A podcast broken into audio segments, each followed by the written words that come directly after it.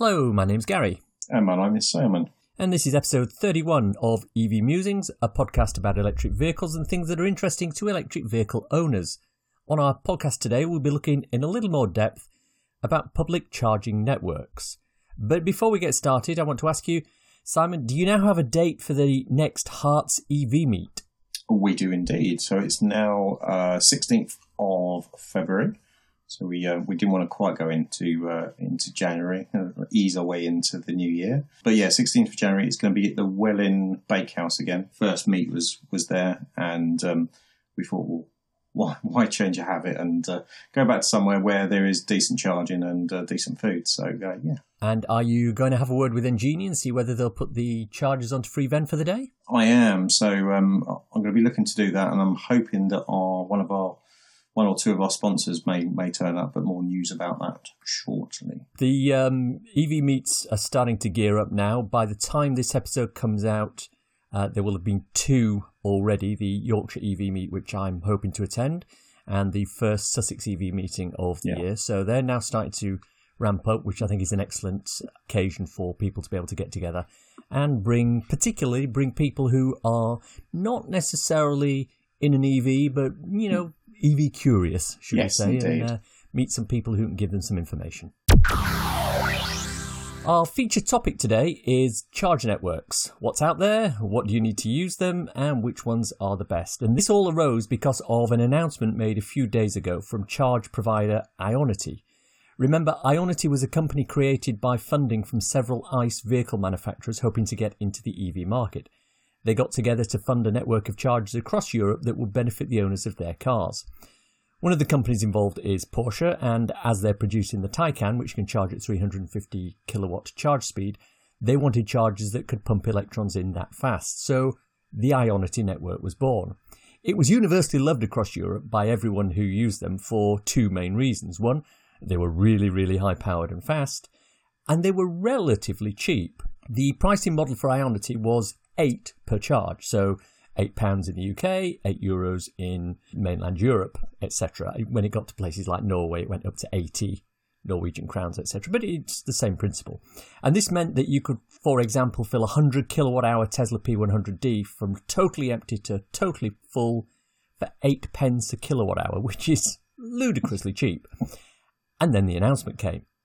Ionity are removing the single price of 8 per charge and replacing it with a charge per kilowatt hour. This charge was going to be, wait for it, 77 euro cents per kilowatt hour, which equates to about 69p per kilowatt hour. And on the face of it, this is ridiculously expensive. Diesel costs the equivalent of about 65p per kilowatt hour, so it's actually more expensive than filling an ICE car. Plus, a move from 8p a kilowatt hour to 8 times that price seems to be economic suicide.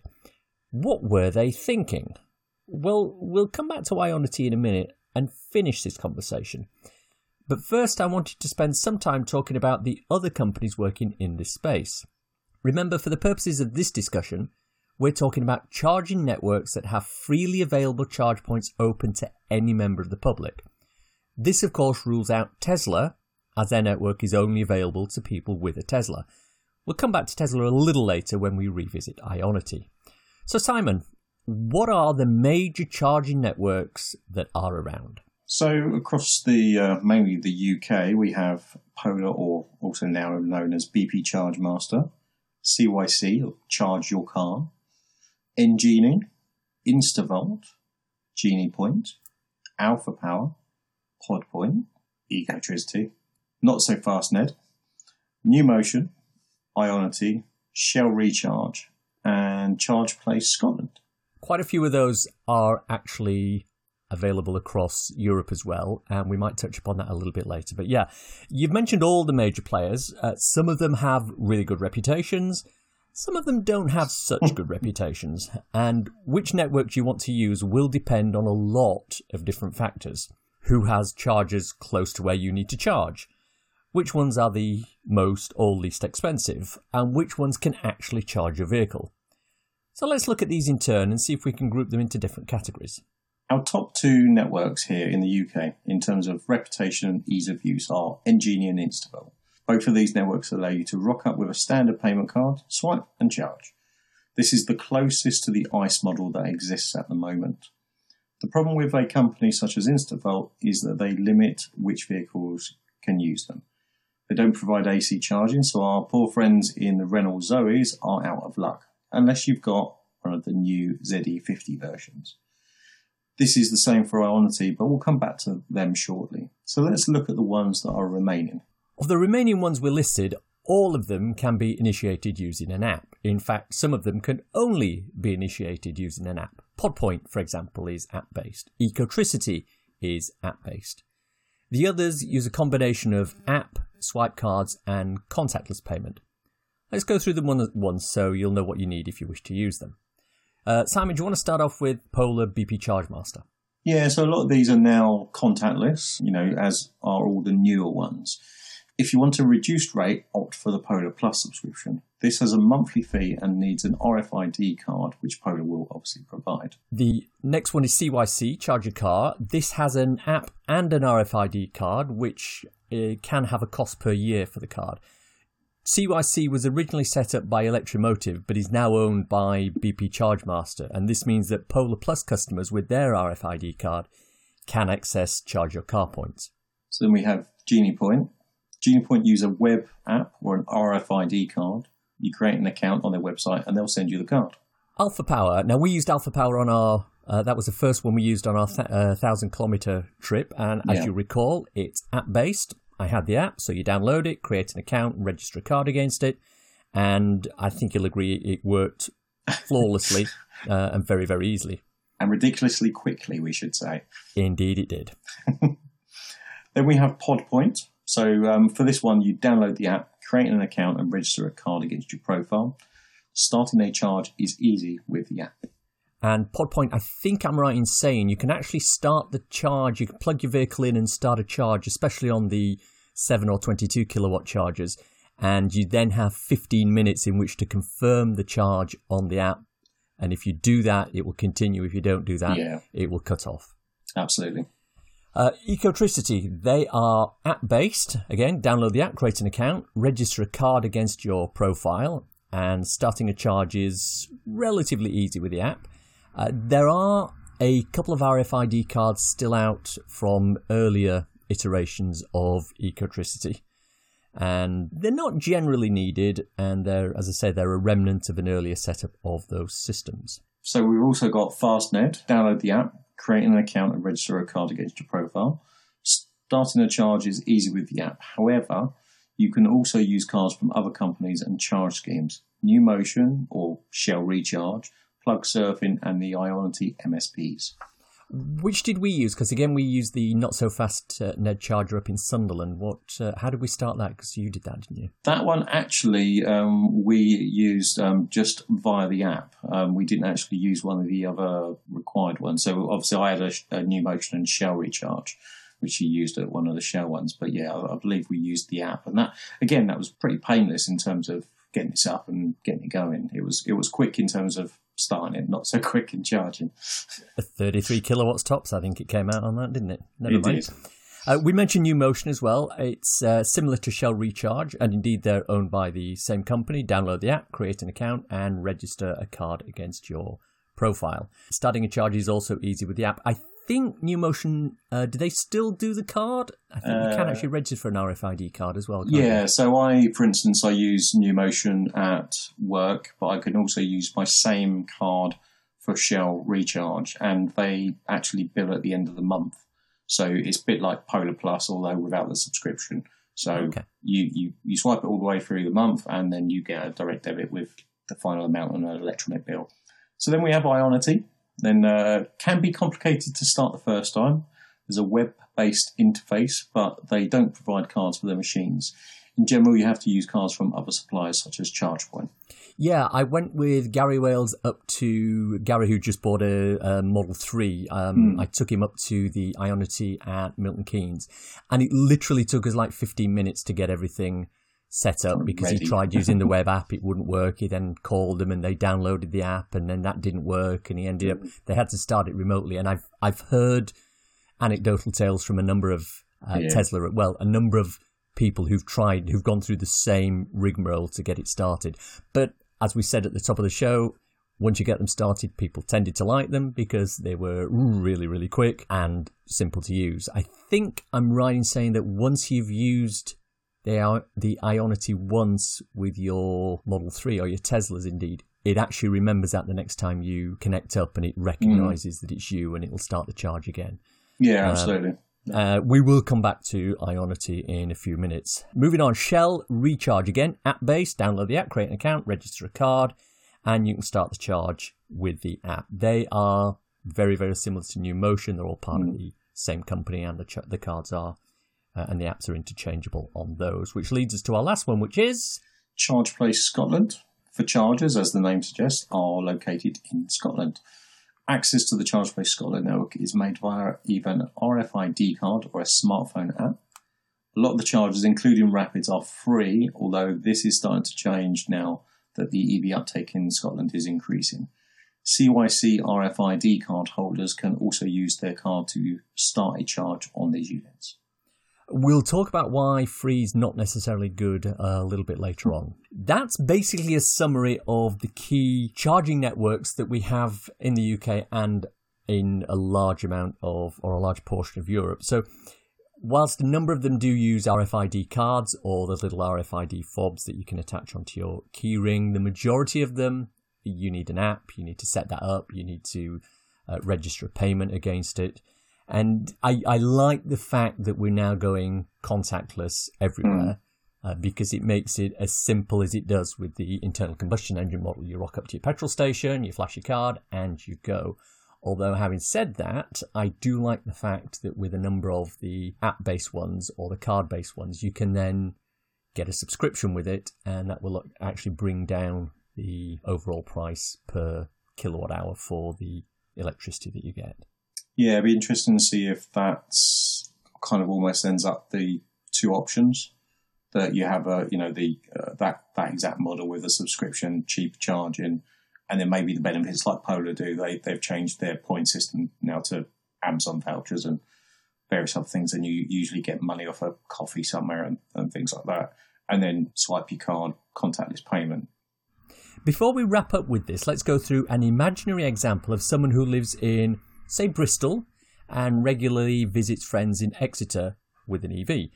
Bristol is reasonably well served for chargers, especially fast chargers, and it has a number of Rapids thrown in there too, and they're provided mainly by Polar CYC, Shell Recharge, InstaVolt, Genie Point, and Podpoint. The route between Bristol and Exeter is well served with Ecotricity chargers, and in Exeter there are InstaVolt, Podpoint, and Genie Point chargers, with a Polar or two thrown in there as well.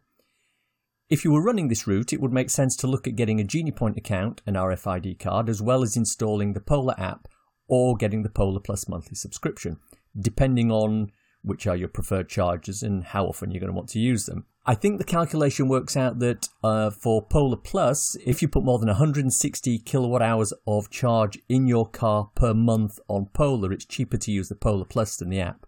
If you use pay-as-you-go, that number drops considerably. It may well also be worth getting a Podpoint account and downloading their app as well. You won't need an RFID card for most of the Podpoint chargers in either place. And so if you're going to be stopping on the motorway services between the two places, depending on your range, you might want to look at getting the Ecotricity app as well and signing up.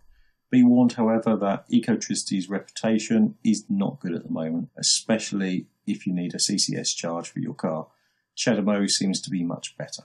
Yes, indeed. So let's sort of round out now and go back to where we started and talk about Ionity. As we mentioned at the top of the show, Ionity have increased their charging costs to what seems to be a prohibitively expensive rate. And indeed, if you just rock up at, say, the Ionity charger in Maidstone or Milton Keynes, or in our scenario above at Columpton on the M5 when it opens, you're going to be paying through the nose for your charge. But cast your mind back to one of the first things I said about Ionity. Ionity was a company created by funding from several internal combustion engine vehicle manufacturers hoping to get into the EV market. They got together to fund a network of chargers across Europe that would benefit the owners of their cars. Looking into this in more detail, it appears that all those manufacturers are providing subscription services for owners of those cars to use the Ionity chargers at a rate which is much reduced from the standard pay-as-you-go rate. The Audi e-tron charging service, Mercedes Me Charge, BMW Charger Now, Porsche charging service and VW We Charge offer rates which can be down to around 30 pence a kilowatt hour with a monthly subscription. This is not too far from the rates being charged by Polar, for example, for their Polar Plus subscription. Remember that high power chargers on Polar Plus, which are about half as fast as the Ionity ones, are 20p per kilowatt hour. The Polar Instance rates on their 150 kilowatt hour chargers are 35 pence a kilowatt hour, and the contactless rates are 40p per kilowatt hour.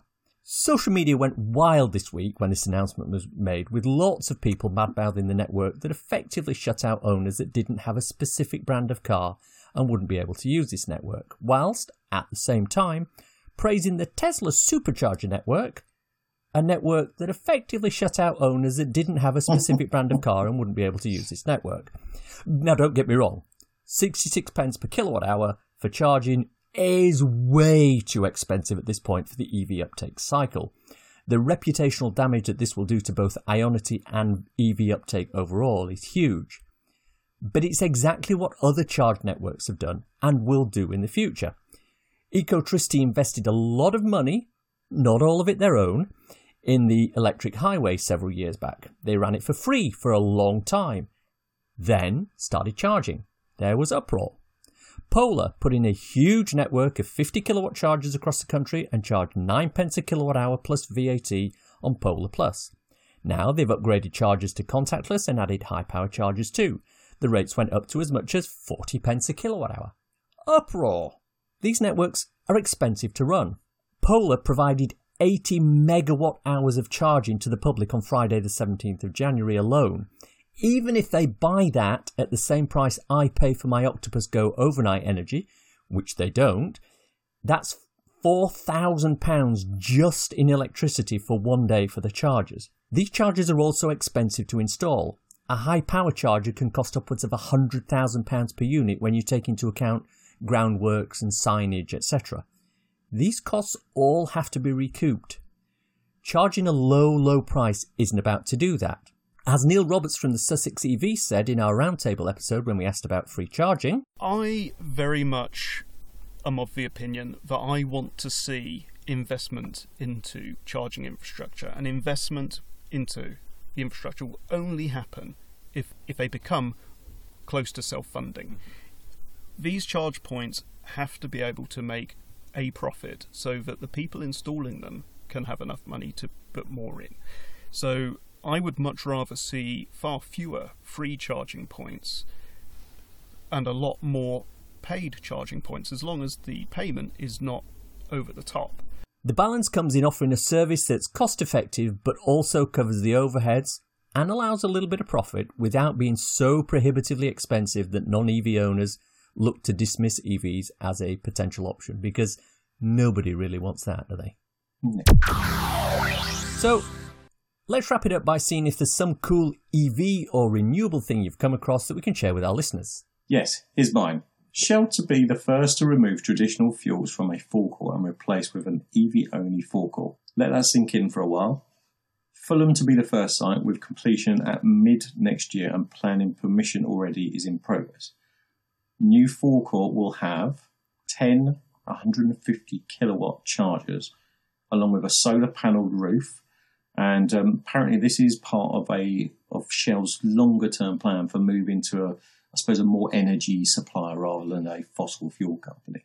Mm-hmm. Shell believes, as they have currently 71% of stations within 15 minutes of people's homes, they believe this puts them in the perfect position. In terms of the EV network, Shell expects to have 70 charging posts by the end of this year and 200 by the end of next year. But as always, time will tell. So, what do you reckon about that? Because I'm going to be honest, I'm a little sceptical. Me too. So there's two reasons why I'm sceptical. One is obviously we know that a certain other company is coming in to put large-scale EV-only forecourts in. Mm-hmm.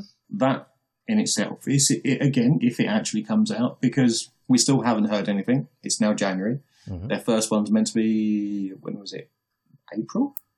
March or April, yeah, for Braintree, and nothing. So it could be a reaction to that. The other thing that makes me sceptical is that they're now saying 70 charge points by the end of this year and 200 by the end of next year. So anyone that's been following Shell in the last 6 months or a year, about a year ago they announced this great Shell Recharge network. And what did we see? We saw some posts around out of London, and I think a couple up north, and they are starting to, spread out across the country, but nowhere near as kind of aggressive as what they made out when they were first talking about this. Mm-hmm. So I'm sceptical in that I don't think it would be those would roll out as quickly as they're saying. Although they've got certainly got the money to, but I think for a company that's fossil fuel based to suddenly turn around and saying, right, we're going to take this existing fuel station, take those out and put EV posts in, that's got to be a failing petrol station, in my opinion. Mm-hmm. They don't come across the sort of company that says, right, in order to do this, we're actually going to be the first people. Like in America we've seen, where they've not necessarily taken them out, but they've repurposed an old petrol station. Mm-hmm. So if I was a better man, I would, and I don't know this for fact, but I would imagine Fulham wasn't quite making enough money and they saw it as an opportunity to do something with it. I'm looking at this from a numbers point of view. Shell expects to have 70 charging posts by the end of the year and 200 by the end of next year. So they're looking at putting an extra 130 in the year, but they then start that paragraph off by saying it believes that as they have 71% of stations within 15 minutes of people's home, they believe this puts them in the perfect position. But 130 charges is not going to cover 71% of this, no. Especially if they're putting 10 of them in at every forecourt, or every forecourt that they decide to transfer across from fossil fuel to electricity. So You do the maths and you're looking at 13 of them. I mean, even if they only put 5 in, 26 fuel stations across the whole of the UK. And where are they putting them in as well? That's the location. I mean, got the first one in Fulham, which I suppose a bit like BP Charge Master, didn't they? They put that one in Hammersmith. Yep. So I kind of get that. But where are the others going to go? Unless they're going to be motorway services, I don't know. I can't see prime locations. The company we were talking about before, they're talking quite a substantial number and quite a substantial size, almost overtaking motorway services. Mm-hmm. I can't see these going to, probably your town or my town or something like that. They're almost, Manchester-sized places or things like that and scattered across the country. But again, these are charging hubs, but it seems a strange approach all of a sudden. It came out of nowhere, literally today, this announcement. And like you said, the numbers don't add up. Indeed. But the flip side to that, and if you put a positive spin on it, yep. 200 charges in the Shell network by the end of next year. Always welcome. Yeah. My cool thing is the world's first commercial electric plane. It's a seaplane run by a company called Harbour Air, and it made its test flight at the end of last year. Harbour Air is a small airline running flights in Western Canada between Vancouver, Seattle, and the islands and inlets in that area. They run only seaplanes, and they converted a de Havilland DHC-2 Beaver to run on a 750 horsepower, which is 560 kilowatt, Magni 500 propulsion system. With the successful first flight, they can now look to convert all of its 30 planes to electric and continue to carry the 500,000 passengers it carries on 30,000 commercial flights every year. I believe I read somewhere that the range of the battery on this plane would allow them to cover around 95% of their flights with no issue. I also read that 75% of worldwide airline flights were 1,000 miles or fewer in range, so this is definitely an area that electric aviation can target. For longer routes, we do need to look at alternate solutions, but I find it very, very interesting that whilst everybody looks at the big picture and says, we need to make electric 747 so that we can get from London down to Sydney without any fossil fuels, and if we could, that would be fantastic. But if you look at the statistics, and 75% of the airline flights worldwide are fewer than 1,000 miles, that's definitely an area that can be targeted. And it's Absolutely. What Harbour Air have looked at. Yeah, you can imagine flights to Europe being an easy first fix, isn't it? I mean, few hundred miles, 500 miles, whatever it may be, to, you know, from say the UK to Paris, UK to Germany. You can take that aviation fuel out of the equation. That'd be really good. And that's our show for today. Hope you enjoyed listening to it. If you want to contact us, Simon is at The EV Side on both Twitter and YouTube. And I'm The Real Gary C on Twitter. If you want to contact us, use either of those or our own EV Musings Twitter account, Musings EV. If you're wanting a quick reference ebook to read on your Kindle, I wrote a little something called So You've Gone Electric. It's available on Amazon worldwide for the measly sum of 99p or equivalent, and it's a great little introduction to living with an electric car. Links for everything we've talked about in the podcast today are in the description. If you enjoyed this podcast, please subscribe. Leave us a review, preferably 5-star, but you know, that's entirely up to you. It helps raise the profile of the podcast and gets us out to a larger audience. Thanks for listening. Bye-bye.